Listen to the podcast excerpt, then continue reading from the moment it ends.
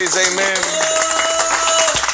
Amen. You guys can go ahead and be seated here tonight. How's everybody doing this Thursday night? Come on, it's, it's good to be in the house of God tonight. Amen. And man, it was a good day today. Very productive day. Um, we're going to get into the word this evening, though. I want to thank God for my salvation. Um, I'm grateful for Him keeping me and continuing to use me. Amen. I know that at any time, at any day, especially in these days that we're living in, man, we could we could clock out like that.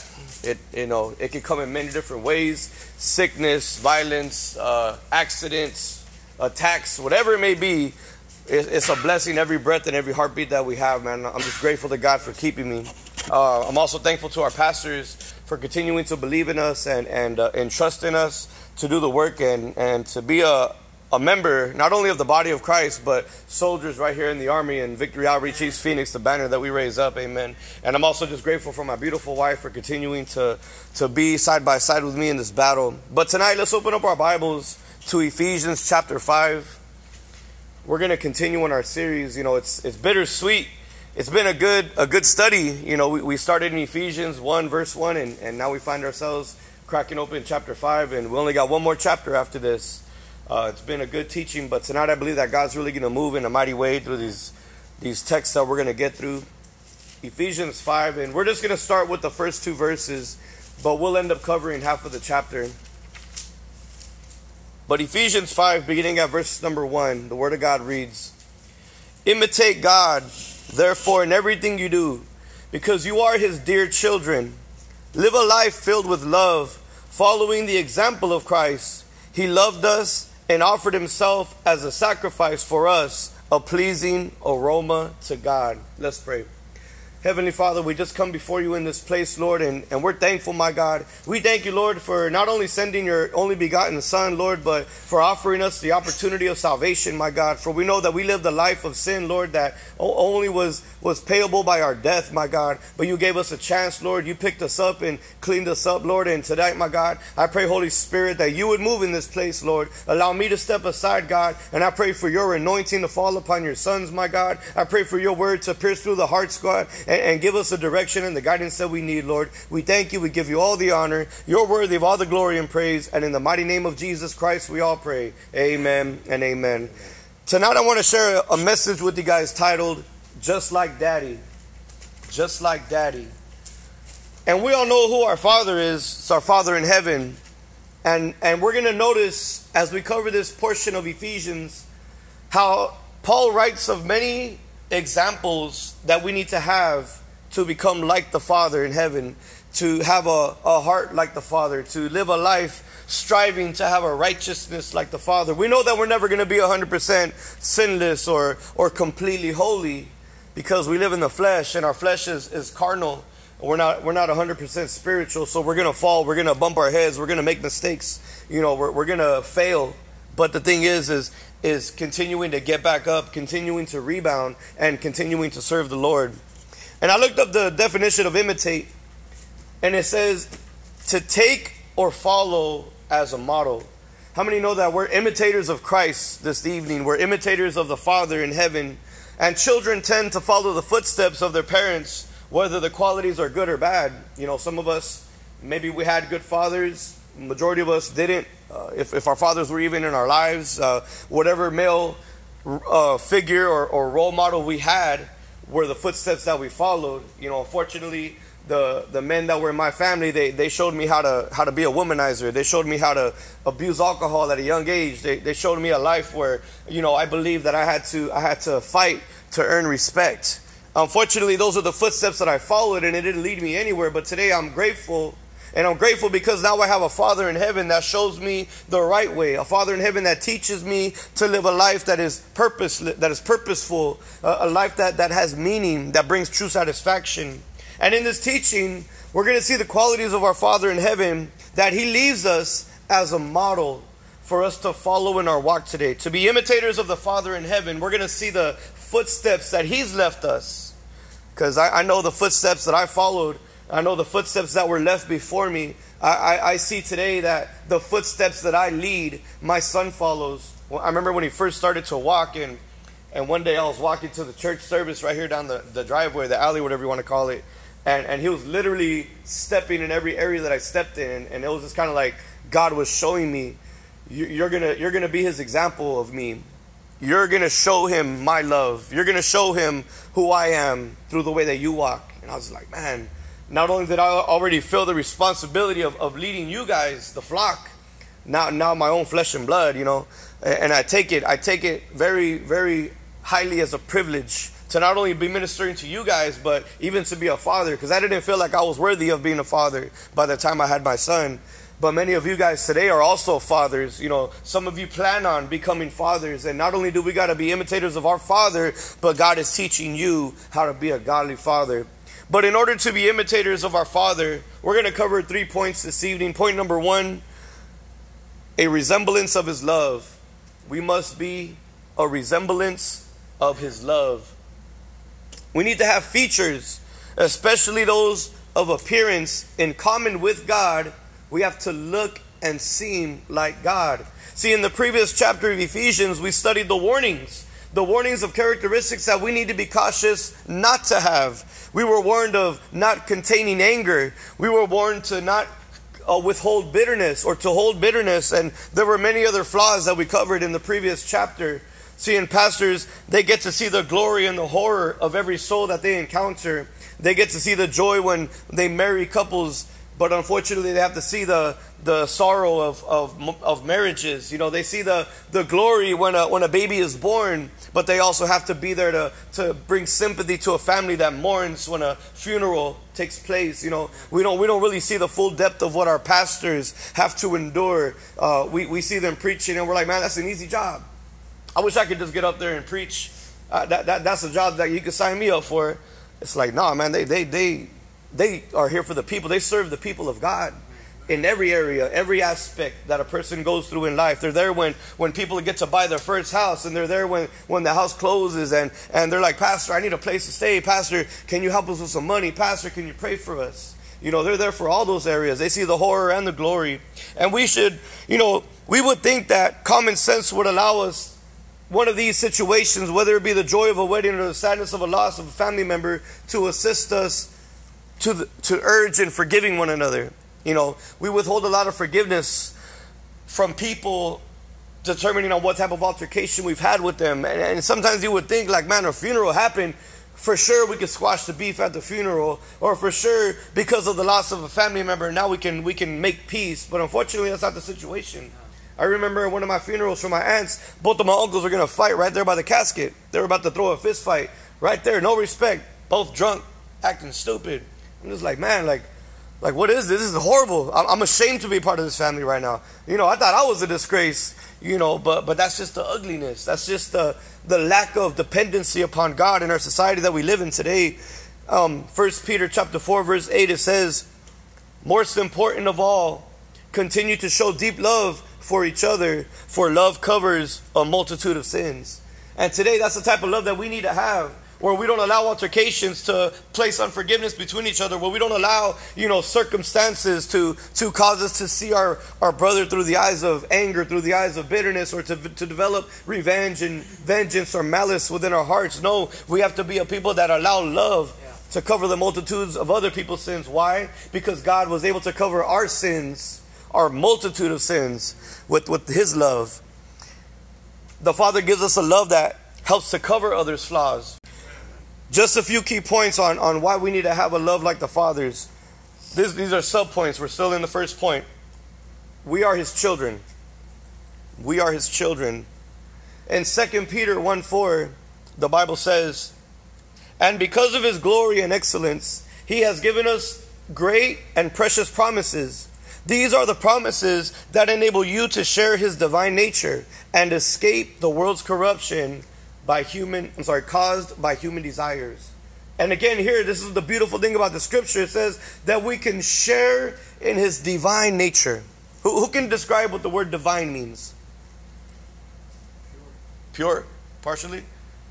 It is godlike. Divinity is, is godlikeness. So to share in his divine nature is to share in a godlike nature. Again, the love that I've been given today, I wasn't taught that love. No, the love that I was taught growing up was man, if somebody disrespects you, you cut them off. if if you ever get burned, you never you never look to that person's direction again.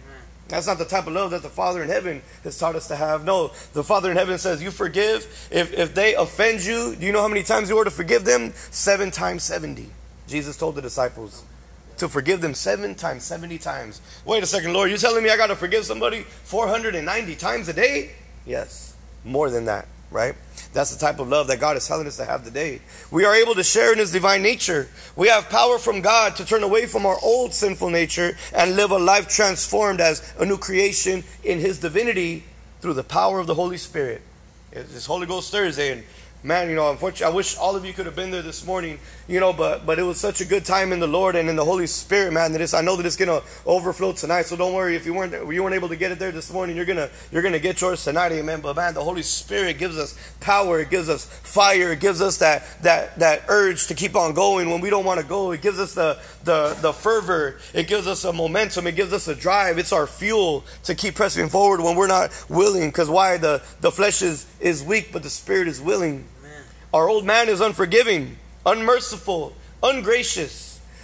The new softens our heart so that we love unconditionally. This process of, of my heart becoming soft was one of the hardest things that I've ever encountered in my life. To begin to, to feel emotion and sympathy for people that were in a tough situation. I, I, I was wondering why tears began to round down my face as I heard people testifying. And I was like, man, that's that's some real stuff, man. Like this person is really going through a tough time or, or they really survived death. Where in the past it would have been like, who cares? Whatever, bro. Don't nobody care. You, you ain't got nothing to do with my life, you know. But that was a process that God was doing within my heart. And here in the home, the power of the Holy Spirit, the divine nature that you're going to share with God is going to allow you to transform in your thoughts, in your heart, even in your soul, and, and the way that you carry yourself, your demeanor. I once heard a comedian say, uh, me, my wife, my two amazing kids, and we have another one. I was like, dang, so this guy's got three kids, but only two of them were amazing. Oh. But he was joking. He was joking. But it was funny though because it caught everybody off guard. He was like, you know, he's like, I'm grateful, man, to be doing this comedy. I got an, I got an amazing wife. I've got two amazing kids, and I've got another one. And it was like, dang. You know, but the way that God looks at us, He's like, all of you guys are my children, and I love all of you the same. You know, that's the amazing thing. The second sub point, we are His beloved children. Not only are we His children, but we are His beloved children. You ever, you ever had a friend that their parents didn't really care for them? That maybe they were the black sheep, maybe you were, maybe you were that kid, right? We're like, man, you know, all my brothers and sisters, they, they all get that love, but I'm just, I'm just kind of cast off to the side. I'm on the back burner you know, they only get to me when, when there's an emergency, or they only get to me when, when other people are around and they have to pretend like they like me, you know. But unfortunately, I mean, you know, with, with God, he, he doesn't treat us like that. It, it don't matter where we're at. It don't matter how many times we fall. It don't matter how, many times we bumped our heads or how many mistakes that we've made. God still loves us. He loves us and He loves us and He loves us. We are His beloved children. The Father doesn't have favorites. The Bible says it over and over that he, he is not a God of favoritism, that He is a respecter of no man. What that means is that He doesn't place one man over another. No, we're all equal. We're all equal to Him. As a matter of fact, He loves us the same as the Son, Jesus Christ. In John 17, verse 23, the Bible says, I am in them, and you are in me. May they experience such perfect unity that the world will know that you sent me and that you love them as much as you love me. The Father, you know, Jesus was praying that and, saying that to the Father. I, I pray that that they would know that you love them as much as you love me, right? That's the type of love that God has for us, that we are His beloved children. The Holy Spirit is in us, and that is our unity with God. When you have the Holy Spirit in you, I, I, pray that you would understand what a privilege it is to have the Holy Spirit. I pray that you would be grateful and, and, and just be so humbled that the Lord would place Himself in you. That that's God giving you that discernment. That's God saying, No, son, don't do that. No, son, don't go over there. No, son, don't say those things. That's the Holy Spirit active and functioning through you, the gift that God has given us. Through the Holy Ghost, we have strength and we have love. So why not in return to the Father, we live a life that reflects His love and use that power to resist sin? He's given us strength and love. Do you, do you re- receive that today? Strength and love. Use that strength to resist sin. Use that strength to become more like Christ and use that love. Be a resemblance of his love. Amen. And then the last sub point is we are blood bought. We're still in point number one. This is the last sub point. We are blood bought. In John 15, 13, one of my favorite verses, it says, There is no greater love than to lay down one's life for one's friends. I, w- I wish I had friends like that when I was in the world. I, I was a part of a I was a part of a neighborhood. I was a part of a gang that none of them could ever had said that they would do that for me, that they would lay their life down for me. Not until I came to Christ, and Christ laid His life down for me when I wasn't even a believer. He laid His life down for me while I was a sinner, while I was rejecting Him, while I denounced Him. There was a time in my life I didn't believe in God or the devil. I was like, man, that's all. That's all a fairy tale. When you die, you die. Your body rots. That's it. Nothing else. That was my belief. I truly believe that. Because I was blinded by the ways of the world. I, w- I was defeated and paralyzed by the enemy. He had me all trapped up where I didn't even believe that it was him. That's how slick he was like, this fool don't even believe in me over here. I don't even got to do no. He, he's defeated himself. That's how, that's how the devil had me played. In our opening text, it mentioned a sweet aroma to the Lord. And, and you know where that comes from? In the Old Testament, they had to offer sacrifices to the Lord. Why? Who remembers why they had to offer sacrifices? On behalf of the family, right? For the sin. So the, the, the father, usually the father was the, the, the high priest of the family. The father would have to come and, and give an offering to the Lord on behalf of the sins of all of his family. He was in charge of his whole family. He was accountable for the whole family. And, and it had to be a blemishless offering. In other words, you had to bring an offering that was truly a sacrifice. You know, you didn't just come with a little boo boo sacrifice or a little bootleg sacrifice and believe that the Lord was going to bring, you know, give you forgiveness. No, you had to come with the best of the best. Abel and Cain, the first, the first brothers, Abel came with an acceptable sacrifice to the Lord. The Lord said, I am well pleased. But when Cain came with his little bunk sacrifice, the Lord said, Man, that's, that's, no, get out of here with that, man. What are you talking about? He's like, go, you know, learn from your younger brother. Your younger brother has the understanding. Basically, is what the Lord was saying. And that caused Cain to murder his, his brother. But you know what it was? It was a sweet aroma. When it was a burnt offering that was given to the Lord, it was a sweet aroma. Do you know that when Jesus sacrificed himself on the cross, that that was a sweet aroma that was pleasing to the Lord? When one lays down his life for another, that's a sweet aroma to the Lord. And we need to be a man today that we're willing to lay down our life for the Lord because he laid his life down for us. The sacrifice that Jesus made was pleasing. His life was the only life that could have paid for the debt of our sins. So as we come to Christ and live a life that reflects a love like his own, we are also living a living sacrifice that gives a sweet aroma. That that's that should be the way that you walk. It should be giving a sweet aroma to the Lord. I forgot who I was talking to the other day. They were asking me about incense. They're like, what is the incense? Ulysses, that's right. In his verse, it was mentioning the incense, and that basically is representing the sweet aroma that goes to the Lord. Let's continue in Ephesians 5 3 through 13. These are the next verses in our opening text. Let there be no sexual immorality, impurity, or greed among you. Such sins have no place among God's people. Obscene stories, foolish talk, and coarse jokes, these are not for you. Instead, let there be thankfulness to God you can be sure that no immoral, impure, or greedy person will inherit the kingdom of Christ and of God. For a greedy person is an idolater, worshiping the things of this world. Don't be fooled by those who try to excuse these sins, for the anger of God will fall on uh, will fall on all who disobey him. Don't participate in these things people do, for once you were full of darkness, but now you have light from the Lord. So live as people of the light, for this light within you produces only what is good and right and true. Carefully determine what pleases the Lord. Take no part in worthless deeds of evil and darkness, instead, expose them. It is shameful to even talk about things that are ungodly people do in secrecy but their evil intentions will be exposed when the light shines on them. Point number two a reflection of his light. We are to be a reflection of his light. See, in this next portion of scripture, Paul gives us some examples that we'll break down to get a better understanding of what it means to be a reflection of God's light.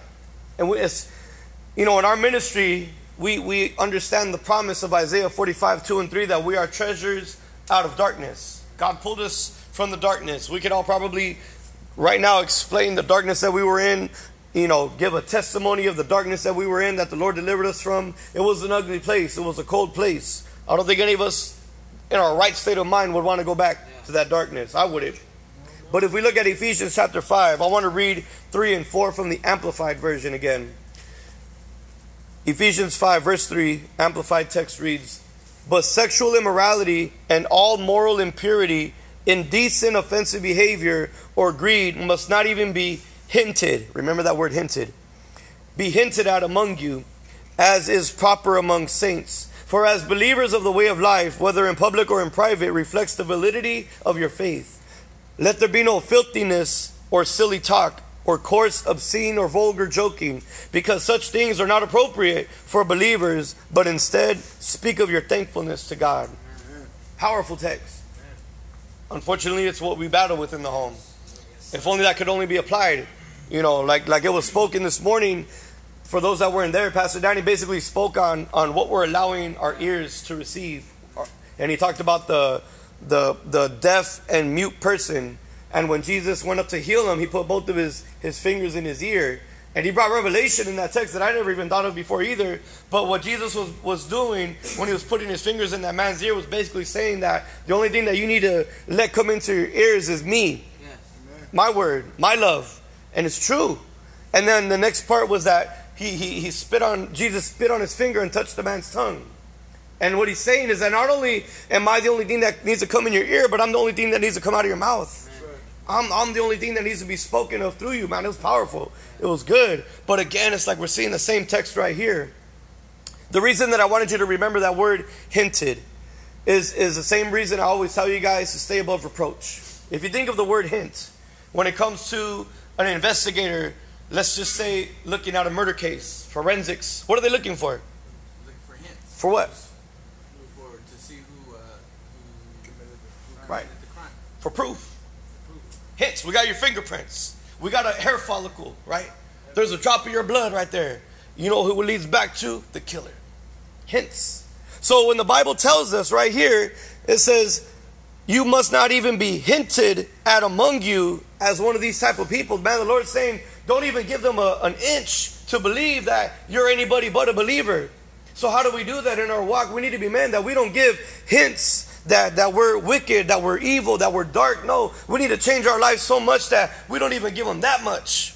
When you're by yourself, when you're with the homies, when you're when you're with the men, when you're at the job site, when you're at the church, when you're with your family, all the way around, you need to be the same man, which is a man of God. Just like daddy. You got to be just like daddy. One one sub point that we can pull is that we need to be among saints. Among saints. We are not to be conformed by the ways of the world, but renewed by the power of the Holy Spirit. We are new creations. You know what saints means? A set apart people. Not a santo. You're not a little statue in a Catholic church. You're a set apart people. Come on. You're saints. You, sh- you, should, you should take that personally. I am a set apart person. What does that mean? You're set apart from, you're set apart from society. You're set apart from the world.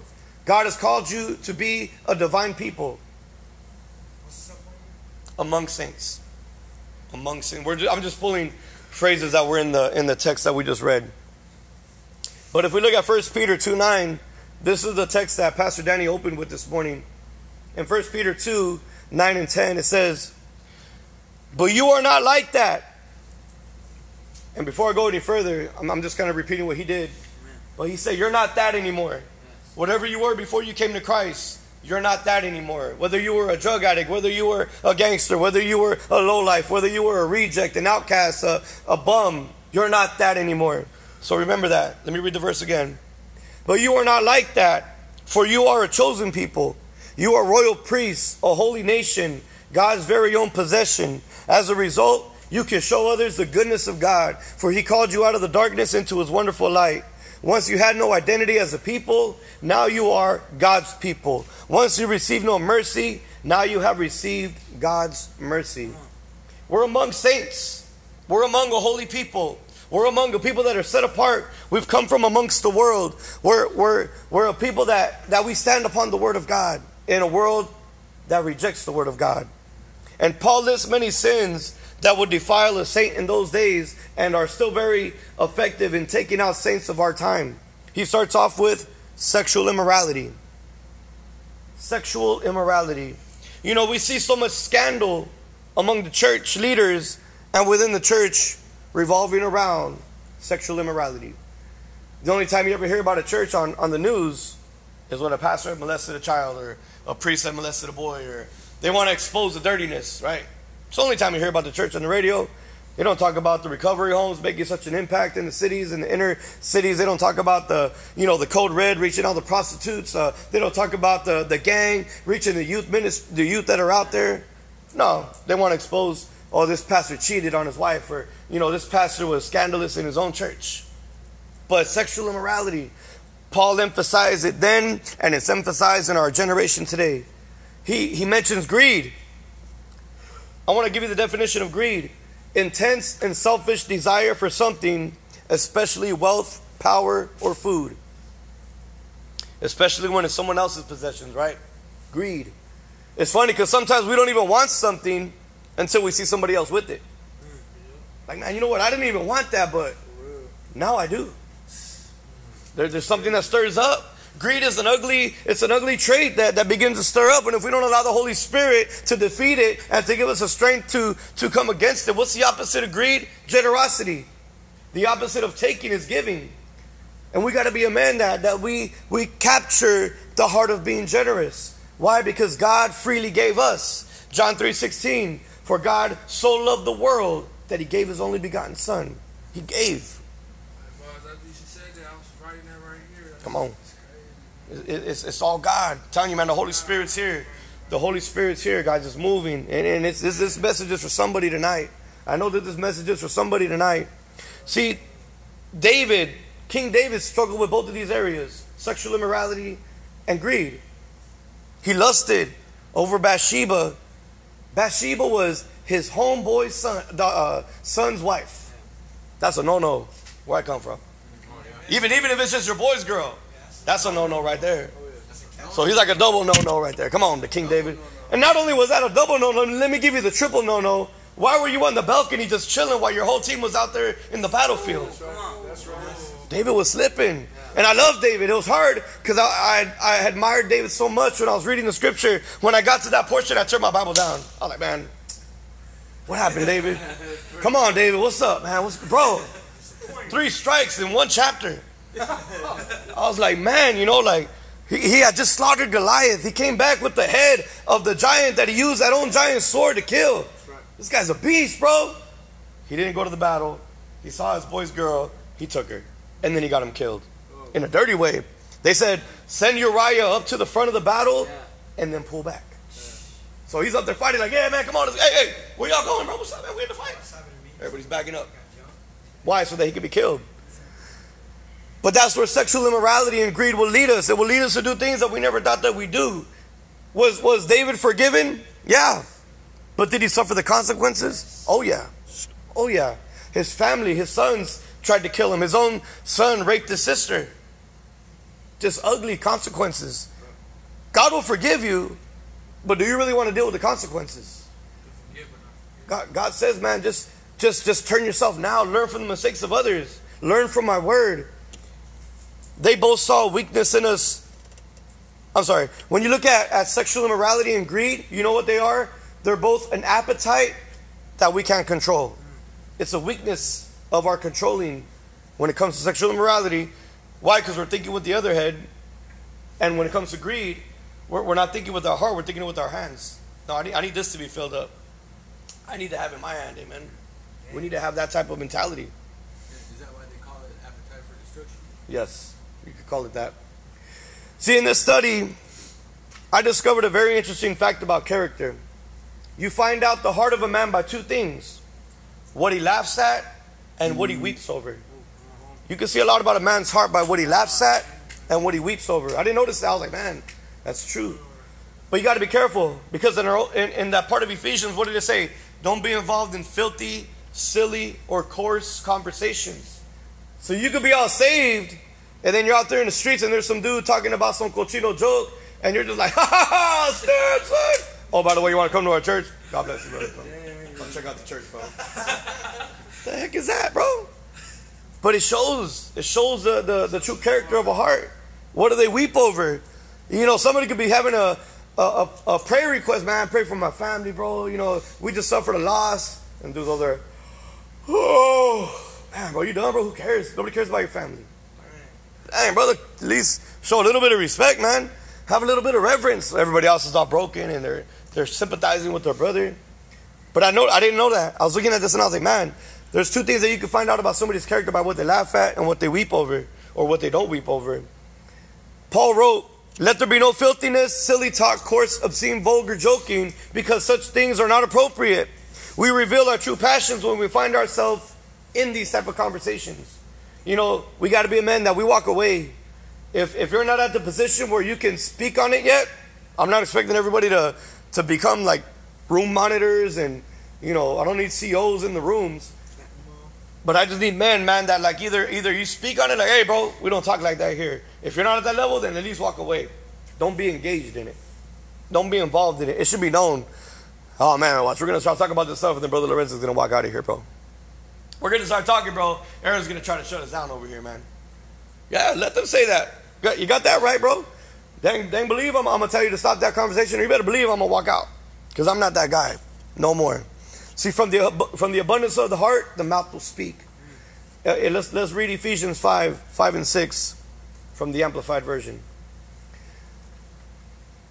For be sure of this no immoral, impure, or greedy person, for that one is in effect an adulterer, has any inheritance in the kingdom of God. For such person places a higher value on something other than God.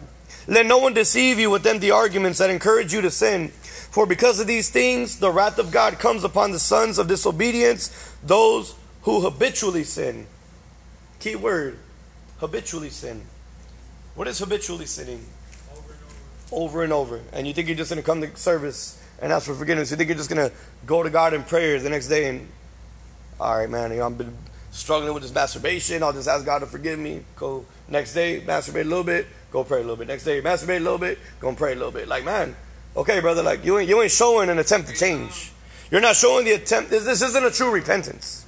Repentance is when you say, God, forgive me, help me to change and, and turn away from the sin. Not ask God to forgive you, walk away like, wait, I'll come back, Lord. Let me play with this a little bit more and I'll come back with it. No, you got to let it go. Habitual sin, you got to let it go.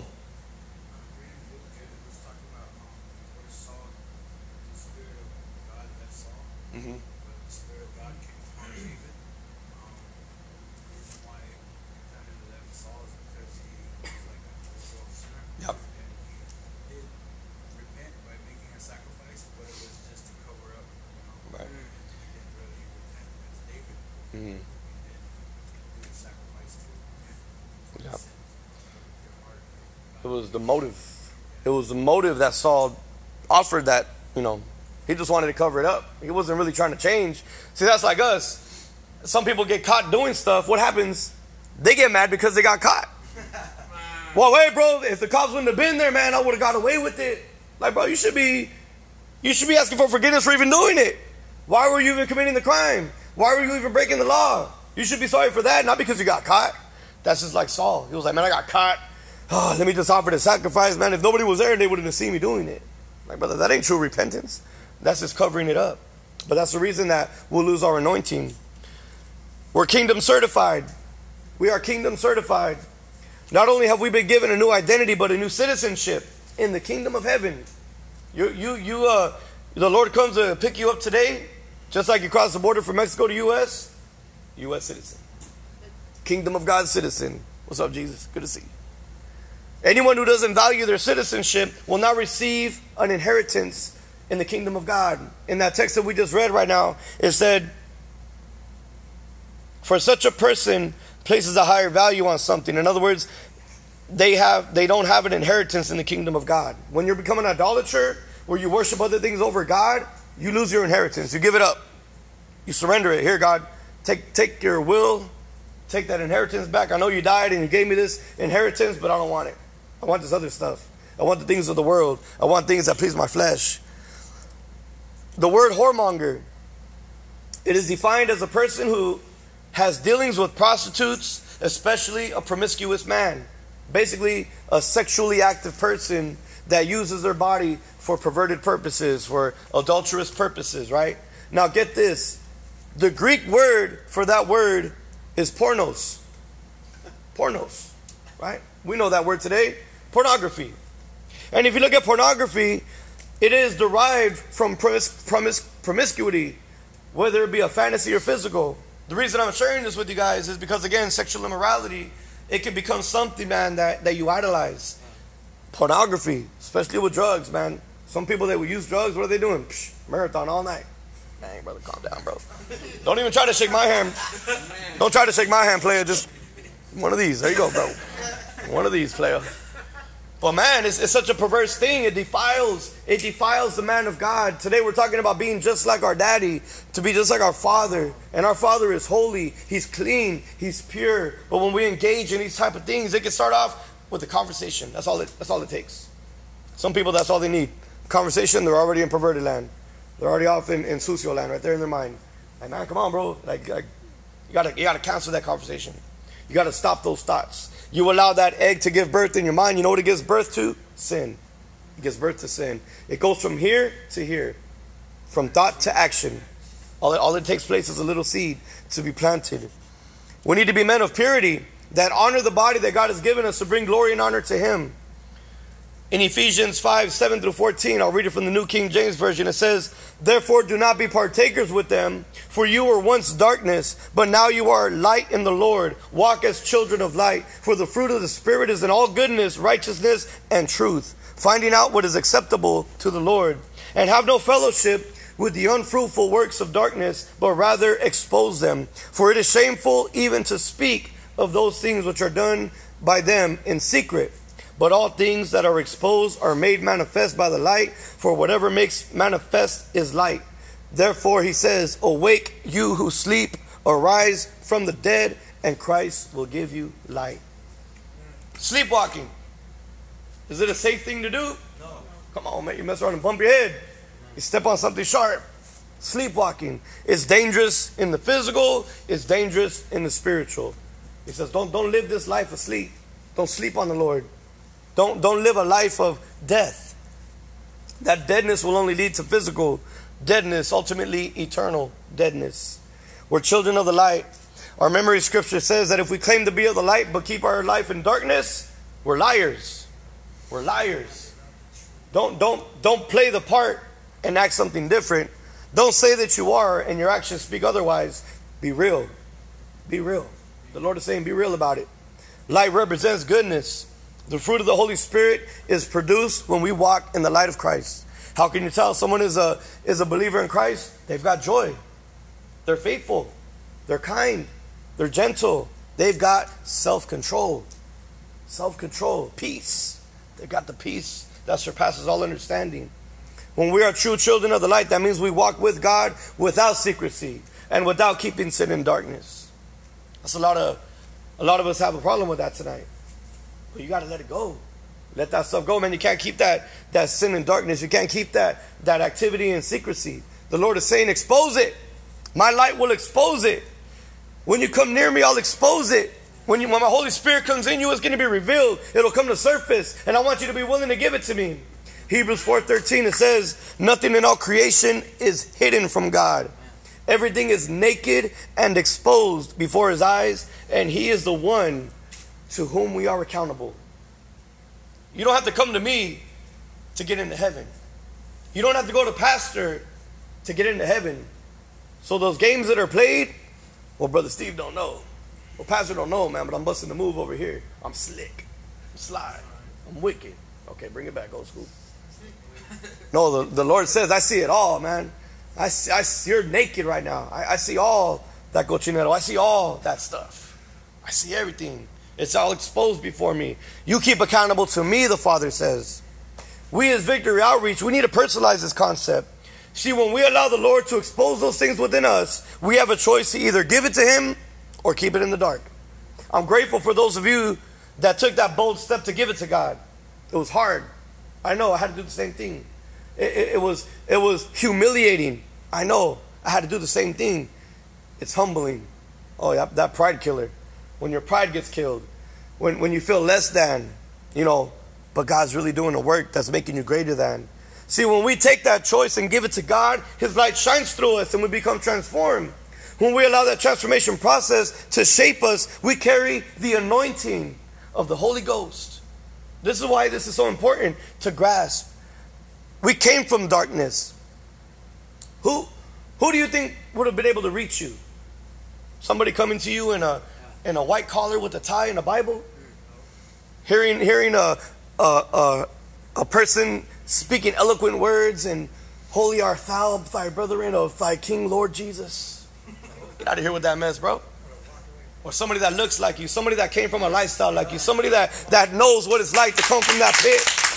See, when you walk in the light and you give God that stuff, when you go back to the darkness, you know what happens? There's something different about you, man, bro. You look like me, you talk like me, but there's something different about you. What is it? I want that light. I want that love. There's something about you that's complete. You're not broken. You're not empty, man. There's something that God has given you. What is it? Uh, there's a home. Let me come in. You got a bed, let me come in. That's the anointing. You got to hold it precious, guys. Sometimes we neglect that anointing. Ah, somebody else can go out there and hit the streets. Somebody else can go back to my neighborhood. Somebody else can reach my family. Nope. God called you. He called you. This anointing is what causes those that are still in darkness to listen to us and hopefully accept Jesus. It's nothing about you. Remember that. It's, it's not Ulysses. It's not the power of Oscar. It's not the charmingness of Jaime. No, it's the anointing of God. The anointing of God in us that operates through us. Do you remember when you wanted nothing to do with God or nothing to do with church? I do.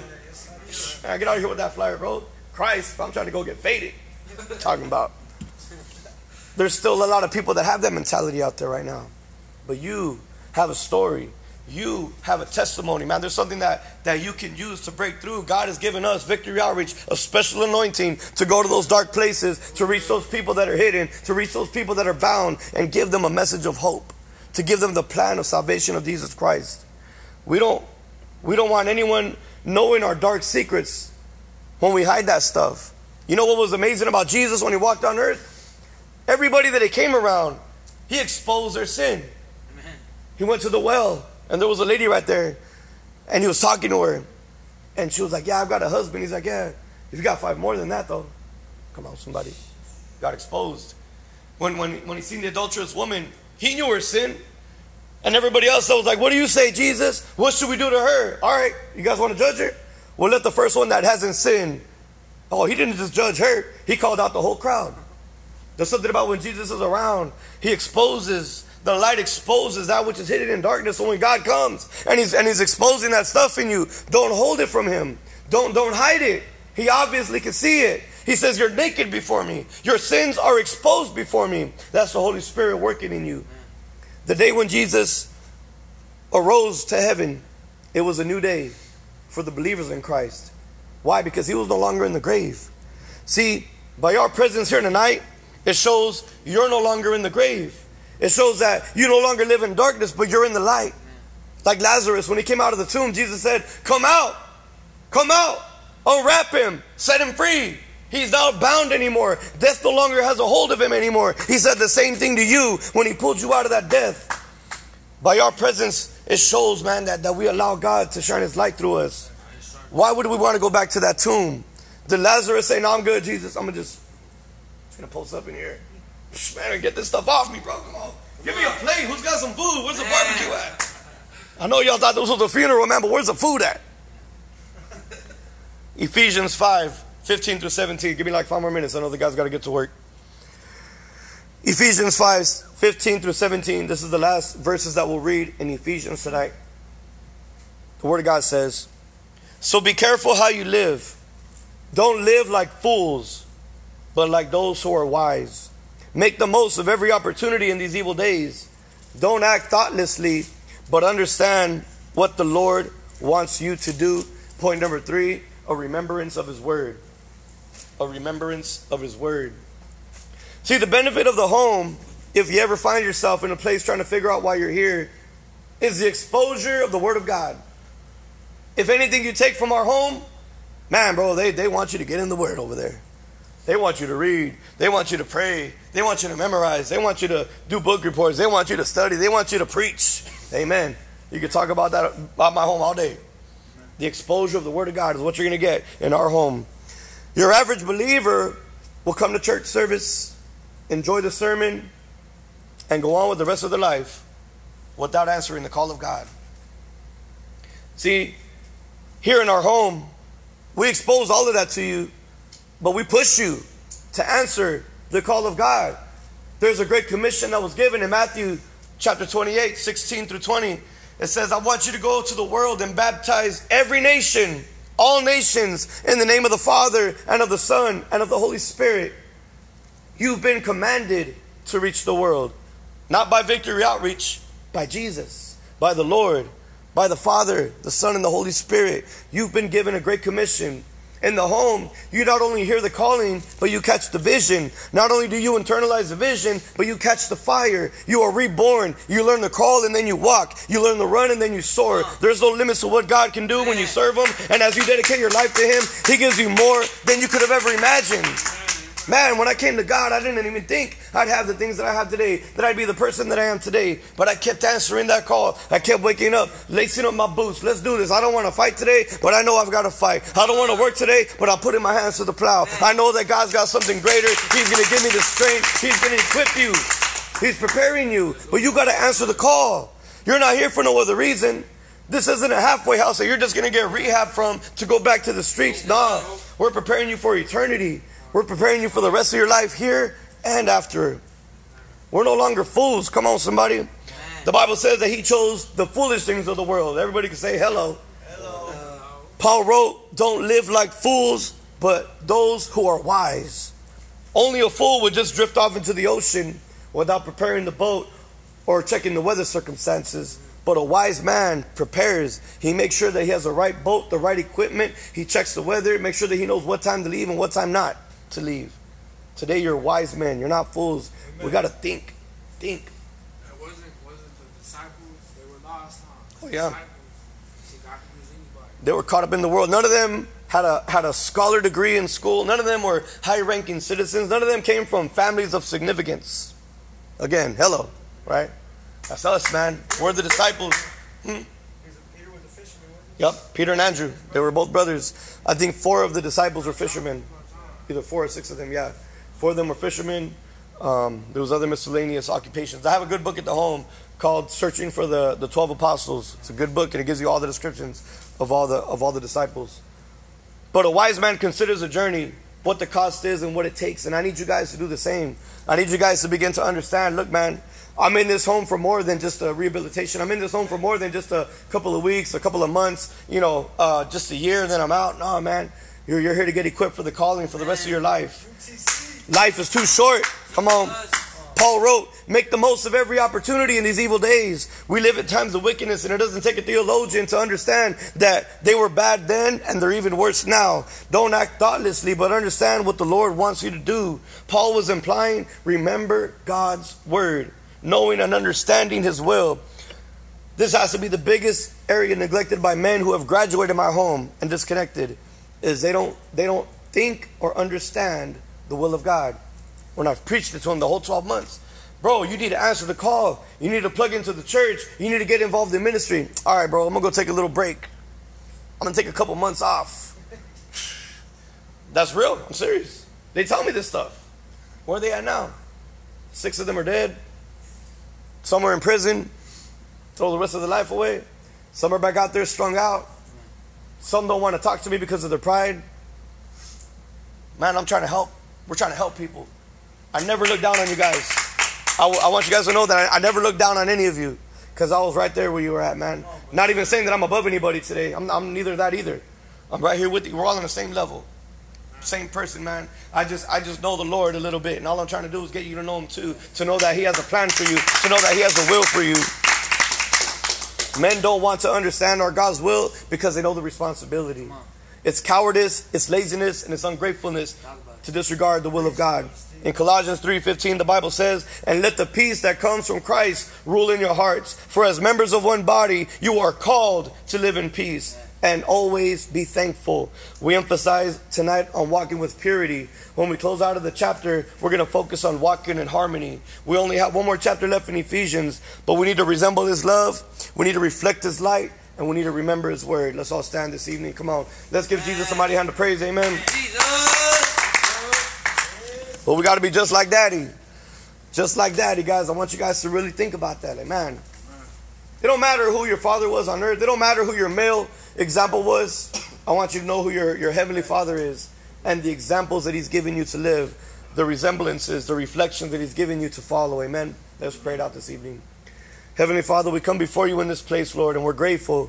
We're humble before you, my God. I pray right now, Holy Spirit, that the seeds that were planted tonight, Lord, knowing that they came from you, God, knowing that your word is already anointed and powerful, that not only would it land on soil, but fertile soil, God, let it, let it nourish and grow within the hearts of your sons here tonight, God. We thank you, Lord. We give you all the honor and glory. In the mighty name of Jesus Christ, we all pray. Amen and amen. Come on, somebody.